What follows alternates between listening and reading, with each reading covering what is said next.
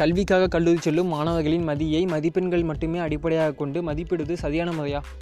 Hi hello welcome and வணக்கம். இது உங்கள் நண்பன் சக்தி வழங்கும் என் நண்பன் பாட்காஸ்டின் வினா விடை செக்மெண்ட்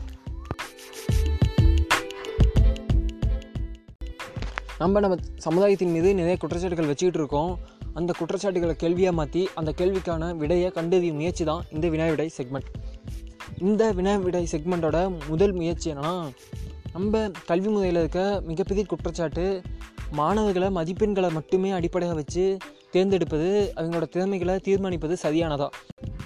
இந்த கேள்வியானது பொதுவாக எல்லா தரப்பு மக்களாலும் வைக்கப்படக்கூடிய குற்றச்சாட்டாக இருக்குது இந்த குற்றச்சாட்டுக்கு இந்த கேள்விக்கான விடையாக எதை பார்க்கப்படுதுன்னா நம்ம கல்வி முறையாக மாற்றணும்னு சொல்லப்படுது. ஆனால் நம்ம கல்வி முறையை மாற்றுறதுனால என்ன பின்விளைவுகள் ஏற்படும் அப்படிங்கிறத நம்ம யாருமே சிந்திப்பதில்லை.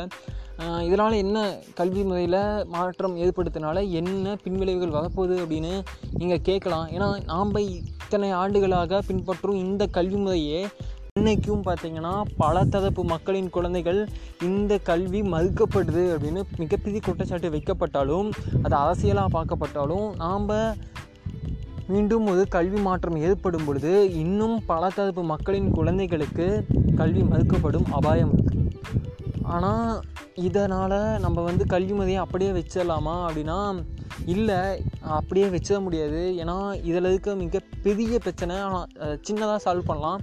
ஏன்னா நமக்கு ஒரு இன்ஜினியரிங்க்கோ ஒரு ஆர்ட்ஸ் ஸ்டூடெண்ட்டோ சயின்ஸ் ஸ்டூடெண்ட்டோ என்கிட்ட போய் கேட்குறீங்க அந்த மாணவர்கிட்ட போய் உனக்கு வரக்கூடிய ஆசிரியர் உனக்கு கல்வி கற்பிக்கும் ஆசிரியர் எந்த மாதிரியான ஆசிரியர்?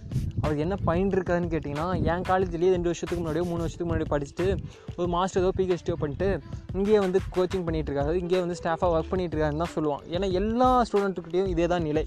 இந்த நிலையை மாற்றினாவே நம்ம சிஸ்டம் சேஞ்ச் ஆகுங்கிறது என்னோட நம்பிக்கை. ஏன்னா இருக்க சிஸ்டமை ஃபஸ்ட் நம்ம ஒழுங்காக பின்பற்றணும்.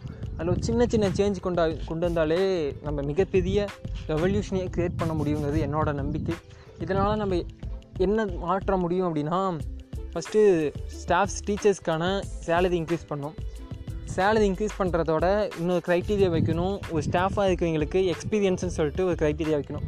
இந்த எக்ஸ்பீரியன்ஸ்னால் என்ன பா மாற்றிட முடியும்னா ப்ரொஃபஷ்னலாக ஒர்க் பண்ணிகிட்டு இருக்க பர்சனை ப்ரொஃபஸராக மாற்ற முடியும். இதனால் அந்த ஸ்டூடெண்ட் நான் இப்போ வந்து ஒரு இன்ஜினியரிங் பண்ணிகிட்ருக்கேன்னா என் படிக்கிற இன்ஜினியரிங் மேலே எனக்கு ஒரு பேஷன் ஒரு இன்ட்ரெஸ்ட் ஒரு ஒரு விஷயம் க்ரியேட் ஆகும். அந்த அந்த இன்டென்ட்டு தான் நம்மளோட ஃப்யூச்சராக மாற்றப்படும். இதை திங்க் பண்ணி பாருங்கள் அன்டில் தென் பாபா சக்தி.